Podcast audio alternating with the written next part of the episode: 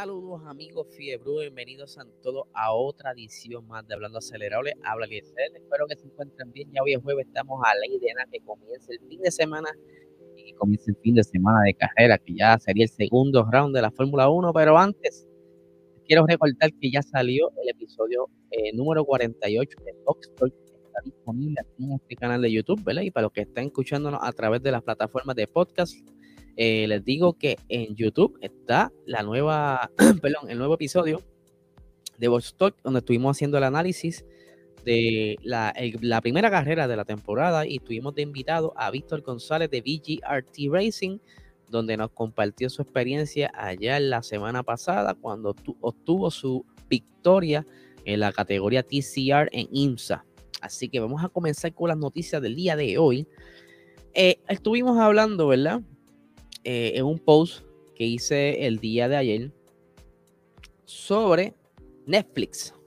Saben que Netflix pues ha estado zumbando recientemente la nueva temporada de Drive to Survive y que se han cargado de por cuatro años documentar la backstage de lo que viven los pilotos dentro de la categoría y que ha traído muchos muchos espectadores nuevos a, a la, categoría como tal, muchos fanáticos nuevos que están bien motivados y quieren estar bien al día y conectados con la categoría. Pero en las últimas dos temporadas se ha visto cómo eh, han estado tocando un poco el, lo que es las rivalidades. En un momento dado, en la tercera temporada, pusieron como si Lando Norris y Carlos Sainz pues, tuvieran quizás un pequeño roce y que había quizás una, una enemistad oculta o que simplemente ¿verdad? estaba empezando a, desmoronarse la amistad. Ustedes saben muy bien que Lando Norris y Carlos Sainz se quieren un montón y ellos lo han dicho fuera de cámara, en cámara, en carrera y fuera de carrera. Eh, y también se han, han sacado puntos y obviamente se entiende que esto es para entonces darle un poquito más feeling a la serie, que por supuesto eh, el que conoce de la serie sabe que es algo exagerado y que se disfruta, por lo menos alguien como yo, que siempre me ha encantado lo que es eh, ver el backstage de todo. Me encanta. Desde que los DVD salieron, las películas DVD por primera vez salieron, que traían muchas de ellas el making of, a mí me fascinaba eso. Y que me traigan quizás cómo es la, vida detrás de, de, la pista, más bien en el garage, en la oficina, en los preparativos. Eso es súper emocionante como también cómo hacer los pequeños recaps de las carreras, que eso ayuda mucho a quizás si una persona eh, no está al día, se saltó muchas carreras en la temporada o por alguna razón no la vio, hace tiempo que no ve las carreras, se pone al día. Que he dicho muchas veces con amistades, y yo no sé si lo he mencionado en algún podcast o episodio, que si esto lo llegan a hacer quizás con la NBA, la pelota, eh, cualquier otra categoría o cualquier otro deporte, va a ser un palo igual, porque tú traes un resumen completo de lo que ocurrió una temporada anterior, tú puedes no tan solo poner al día al fanático actual, sino que puedes cachar fanaticada nueva. Imagínense, y pongo el ejemplo de la NBA, a mí me encantaba mucho la NBA cuando era pequeño, pero las situaciones de la vida, pues no pude continuar seguirla. Pero si hicieran algo así, que te pongan al día lo que pasó, eh, las discusiones que tuvieron, las controversias, todo eso, me atrevo a sentarme a ver porque sé quién está en cada equipo y quiénes están jugando, quiénes están bien ahora, quiénes están abajo, todo eso, y uno se, atreve a sentarse porque conoce. Pero, como bien les dije, eh, no, todos, no a todos les gustó de la manera en que se recibió esta cuarta temporada, pero a lo que voy es que eh, el CEO de la Fórmula 1, Stefano Domenicali, va a sentarse a hablar con la producción de Netflix para ver de qué manera pueden ir trabajando, porque ya están grabando, o sea, ellos sumaron la temporada y ya están, perdón, ya están trabajando en la siguiente temporada, porque obviamente esto les ha un billete y no pueden dejarlo caer. Pues quieren de que cierta manera no sobredramaticen las cosas. Y aquí tengo, ¿verdad? Las expresiones de Estefano Dominical. Dice, no hay duda de que el proyecto de Netflix ha tenido un efecto exitoso eh, dentro de la Fórmula 1. con el fin de encender el interés de una nueva audiencia, se utilizó un tono que en cierto modo se centró en dramatizar la historia. Es una oportunidad, pero creo que hay que entenderlo. Hemos, hemos hablado de ello este fin de semana en una reunión con los equipos, eh, o sea, con todos los equipos. Un piloto que se niega a participar porque siente que no está siendo representado de manera correcta, no está siendo constructivo. Eh, así que es necesario un diálogo para entender cómo se puede, cómo puede ser incluido nuevamente en un, en un formato que él se sienta cómodo y que se sienta correcto. También hablaremos con Netflix porque es necesario que la historia no se aleje de la realidad, de lo contrario ya no encaja. Es un tema que abordaremos, abordaremos todos juntos y junto a los pilotos. Tenemos que asegurarnos de que un proyecto que ha generado una, una atracción tan excepcional tenga un lenguaje que siga siendo atractivo, pero sin desvirtuar la imagen y el significado del deporte que vivimos cada día. O sea, ellos están bien ongoing de que seguir trabajando con la serie, pero obviamente si tú sacas a, un actual campeón del, panorama, quizás su, eh, su compañero tampoco quiere estar, ya tú tienes un equipo menos, y pues ahora todo el mundo quiere verlos a todos, quieren tener un poquito de cada uno, y pues eh, eso lo van a negociar, obviamente va a haber dinero de por medio, me imagino yo, para eh, calmar a, los pilotos que no quieren estar, ya sabemos quiénes son. Y pues, y para los que no saben, Max Verstappen no quiere estar de la, serie, lo dijo, por la sobredramatización, al igual que Checo Pérez, que dicen que es un poco, ¿verdad? Eh, molestoso el estar quizás dedicándole un poco de tiempo a, las cámaras, ¿verdad? Ellos están siendo seguidos en todo momento cuando, está, cuando les toca ser filmados, como bien estamos viendo en la foto aquí a los que están en YouTube, pueden ver a Carlos Sainz de camino, me imagino yo, que al monoplaza, porque tiene casco en mano, y tienes detrás al camarógrafo, de, puede ser uno de los de la producción de Netflix, tomando ese pietaje para entonces luego ser editado y que se sabe muy bien, Carlos Sainz sabe que él está ahí. él no está corriendo viéndole, él está tratando de trabajar lo más normal posible, pero él sabe que está siendo filmado y que tiene, ¿verdad?, que jugar un poquito de lo que le digan a él, vas a irte corriendo, eh, vas a mirar el sol, vas a ver la nube, vas a, ¿sabes? Le dan un poquito de feeling. Y eso es lo que quieren mejorar, que sí capturen lo que es detrás de las, del, deporte, pero que entonces no tuerzan tanto la historia. Yo simplemente, perdón, yo siempre la voy a ver, eh, sea como sea, porque el backstage va a estar, ya sea exagerado no, el, backstage va a estar. Vamos a ver quizás los problemas que tienen este, alguna situación en la temporada con algunos de los carros, etcétera, y cómo lo manejaron, porque eso a veces no se ve. Cuando, por ejemplo, este pasado fin de semana, que Red Bull tuvo problemas con las bombas de gasolina, maybe, si le diera la oportunidad a tener este acceso a Netflix, van a explicar la investigación o lo que hicieron, o la llamada, bla, bla, bla. Ya ustedes saben cómo es esto. Pero continuando, ¿verdad? Con las noticias, les voy a traer una noticia que está súper interesante y ya había salido algo similar hace tiempito atrás, eh, pero ahora lo vuelven a tomar eh, en consideración es que para esta temporada el peso de los monoplazas pues es mayor a la del año pasado, eh, de 752 kilos, la FIA le impuso un peso mínimo de 795 kilos que por la construcción de estos monoplazas como están hoy día, atados a la normativa, están por encima del mínimo. La mayoría de ellos no llegan a los 795, por lo que las escuderías han estado quizás buscando cada eh, oportunidad para reducir el peso.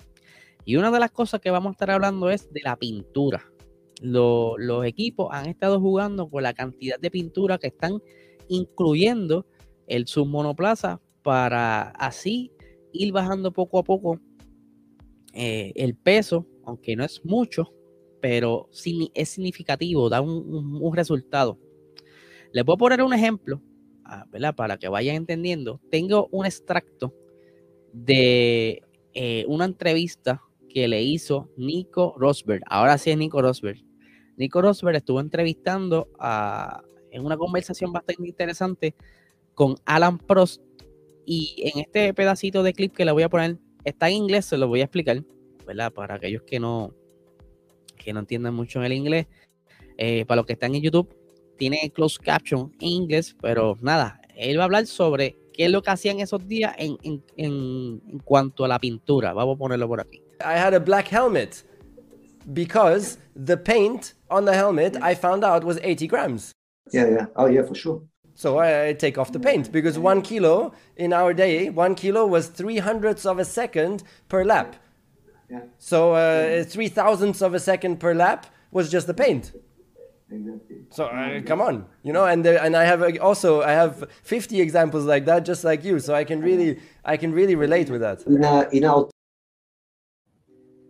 Ahí vieron, él está explicando de que en sus días, ¿verdad? Para cuando él corría en Mercedes, él prefirió utilizar un casco negro porque el ser el color negro sin ningún color adicional, solo ahí se economizaba eh, 80 gramos, que eso significaba para ese entonces tres décimas por vuelta en la pista. Sabes que no estamos hablando de que en mi carro yo pueda rasparle la pintura a una puerta y quizás yo economice gasolina o vaya un poco más rápido. Estamos hablando de unos carros que van a una velocidad alta, 200 millas, en una situación donde tienen que entrar en curva, salir de curva, y cada, cada tontería como esa eh, significa mucho para, les, para darle un buen resultado. Y por eso que entonces los diferentes equipos han estado jugando con los colores. Por ejemplo, aquí les estoy mostrando lo que están en YouTube, ¿verdad? Una foto de el McLaren, que para cuando ellos presentaron el McLaren, había cerca de las zonas donde eh, está la entrada de aire ¿verdad? por los pontones, tenía parte color eh, naranja o el papaya, y ellos simplemente lo cambiaron a dejarlo sin color, eh, mostrando el, carbon fiber. Por eso tú notas ese carro que está bastante negro completo, que si, si, lo, si lo analizan bien, no es, no es que tenga pintura por encima negra, esa es parte del carbon que simplemente a lo mejor le han puesto una capa fina para que no se vean todo en todo momento el carbon fiber, porque eso también traería más brillo y quizá le quita contraste con las pinturas, con el color que ellos tienen, la, la, paleta de colores, y ven bien poco color, como por ejemplo las rayas azules, las rayas naranjas, que, la, el color negro predomina más en el monoplaza. Otro ejemplo que tenemos a, con esto es el Aston Martin, que ellos lo que hicieron fue que si te fijas en los pontones, de la mitad para abajo del monoplaza se le ve el carbon fiber. O sea, ellos también jugaron con la cantidad de pintura eh, dentro del, sobre el monoplaza para ahorrarse un poco de, peso y para ir, ¿verdad? Dándole un poquito de, de más contexto a esto. Eh, por aquí tengo las expresiones de Andy Green, que es el director técnico de Aston Martin, que nos dice lo siguiente. El peso es un gran problema estos monoplazas son muy pesados por el reglamento y reducir el peso hasta el que marca la normativa es todo un reto. Hemos revisado todo el monoplaza de, de, adelante hasta atrás y hemos quitado pintura donde hemos podido. Creo que en total hemos ahorrado unos 350 gramos. Que si nos dejamos llevar por lo que dice Nico Rosberg, son casi, eh, un segundo. Eh, y, eh, dice por aquí, eh, eh, Toto Wolf, ¿verdad? Aquí está Toto Wolf diciendo acerca, del peso, que dice, si tuviera que hacer una estimación, probablemente Red Bull, nosotros mismos, eh, dentro del top 10, probablemente seamos los que más sobrepeso tenemos. Y luego hay algunos que están en el peso o justo por encima. Eso es una ventaja o desventaja de tiempo por vuelta, pero hay que ser inteligente al respecto. Algunos han tomado la decisión de ir ligero y se están beneficiando de ello en este momento. Creo que para nosotros hay espacio para mejorar y para eliminar algunas de las partes que, que tenemos en el monoplaza que son demasiado pesadas. ¿Verdad? Ya pueden ver cómo han estado jugando con el peso del monoplaza para ir poquito a poco llevándolo lo más cerca posible al límite que está exigiendo la FIA, que son 795 kilogramos que eso en libra puede ser este, cerca de unas 1.600, 1.500 libras, ¿verdad? So, como tú lo puedes calcular, es 795 por 2.2 y lo tienes en libra. para la noticia final del día, ¿verdad? Eh, vamos a hablar de Valtteri Bota. Valtteri Bota, sabemos muy bien que él tuvo un arranque no muy bueno durante la carrera, pero aún así logró conseguir una sexta posición. Pero él nos explica, nos habla de qué fue lo que le pasó durante la carrera, por qué él cayó tan atrás. Y es que aparentemente hay problemas con el clutch y ya hemos visto cómo tuvo problemas de esto Pierre Gasly y otro, otra escudería y esto tiene que ver mucho, como le hemos explicado en estos días, con el sistema hidráulico. Todo esto se interconecta, los frenos, el clutch y parte del power steering tiene que ver mucho con este sistema. Pero entonces eh, el Alfa Romeo ha estado teniendo estos problemas desde que comenzaron las pruebas de, de pretemporada, incluso las prácticas. Y es que al momento de arrancarlas o hacer las pruebas de arranque, el 50% de las veces que practican tienen problemas. Y no lo estoy inventando yo, esto lo dijo el mismo Walter Ibota que dice lo siguiente. Sinceramente no tenía mucha confianza al ir a la parrilla porque el 50% de las salidas que hemos tenido en los entrenamientos y en las pruebas han sido malas. Es un área en que tenemos que trabajar. He tenido eh, un gran derrape o chilladera de goma, ¿verdad? Como decimos en Puerto Rico. Hemos quemado mucho los neumáticos traseros. Eh, se, seguía eh, chillando goma o derrapando en tercera velocidad o en, tercera, como decimos acá en Puerto Rico. Y luego en la primera vuelta estaba derrapando y un poco indefenso. Es algo mecánico. A veces tenemos esta vibración en el clutch. Ocurre el 50% de las veces. Y cuando eso ocurre, es bastante fácil perder la tracción. Así que sí, está en la lista y está en la lista y estamos trabajando en ello.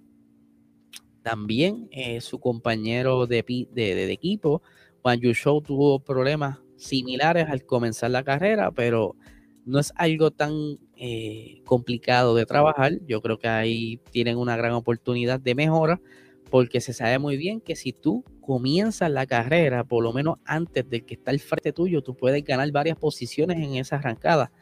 Eh, que Botan no es muy bueno arrancando de por sí, y si no tiene un clutch que, le esté funcionando o esté al, nivel que él necesita, pues es por eso que lo vamos a estar viendo quizás teniendo problemas al comenzar las siguientes carreras, eh, aunque creo, según pienso yo, que deben estar trabajando día y noche para resolver esta situación, que es algo que preocupa, pero vamos a ser eh, francos, eh, tuvieron la suerte de que pasó lo de los y pudieron terminar sextos, y eso quizá le da un alivio porque pueden ver que a pesar de que quedaron sexto por esa suerte, pudieron haber quedado octavo, una posición mucho mejor de lo que estaban quedando la temporada pasada. Así que yo creo que Alfa Romeo este año le va a ir mucho mejor que el año pasado y que entonces Valtteri con su experiencia va a ir llevándolos poco a poco a, a unas mejores posiciones y quizás a ver brillar de nuevo Alfa Romeo, quizás llegando a esas